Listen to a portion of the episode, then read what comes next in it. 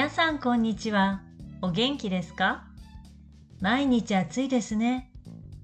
もうすぐ6月も終わって夏休みになりますね。学校の授業もそろそろ終わりです。今朝私は娘のためにお弁当を作りました。学校でピクニックに行くそうです。お弁当には鶏の唐揚げや卵焼きやおにぎりなどを入れました。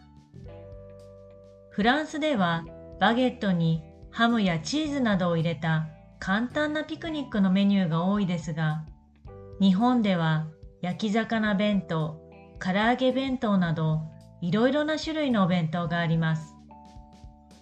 お弁当のおかずはきれいな箱に入っています。この箱を弁当箱と言います。最近フランスでも弁当箱を買えるようになりましたね。さて、フランスにはお弁当の文化がありませんが、日本には古くから桜を見に行くお花見や、もみじがきれいな紅葉の時期にお弁当を持って出かけるという習慣があります。その他にも学校の運動会や遠足、会社のお昼ご飯、歌舞伎を見に行った時など、いろいろな場面でお弁当を食べる機会があります。休みの日、天気が良かったらお弁当を持って海に行ったり山にハイキングに行ったりすることもあります。お弁当を自分で作れば野菜や果物などをたくさん入れて健康にいいものを食べることができるしレストランで食べるより安いので便利ですね。でもお弁当を作るのはちょっと大変です。特に給食のない学校に通っている子供はお弁当を持っていかなければなりません。ですからお母さんかお父さんが毎日朝早く起きて子供のお弁当を作らなければならないんです。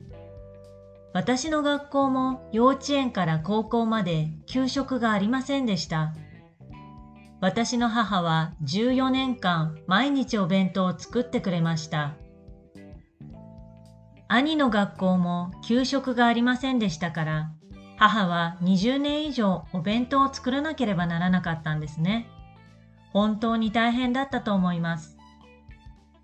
これから夏になって外でピクニックをする機会も多くなると思いますから、皆さんも山や海へ行くとき、または公園に行くときは、ぜひ日本のスタイルのお弁当を持って行ってくださいね。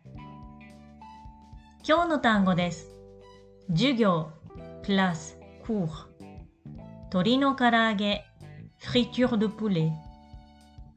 卵焼き、オムレットジャポネーズ。焼き魚、poisson grillé。種類、sorte。おかず、plat, garniture。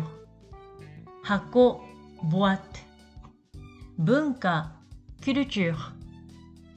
時期 période もみじ érable 習慣 coutume 運動会 fête du sport 遠足 excursion 場面 scène situation 機会 occasion 健康 santé 給食 cantine 幼稚園 école maternelle 高校 lycée ぜひ absolument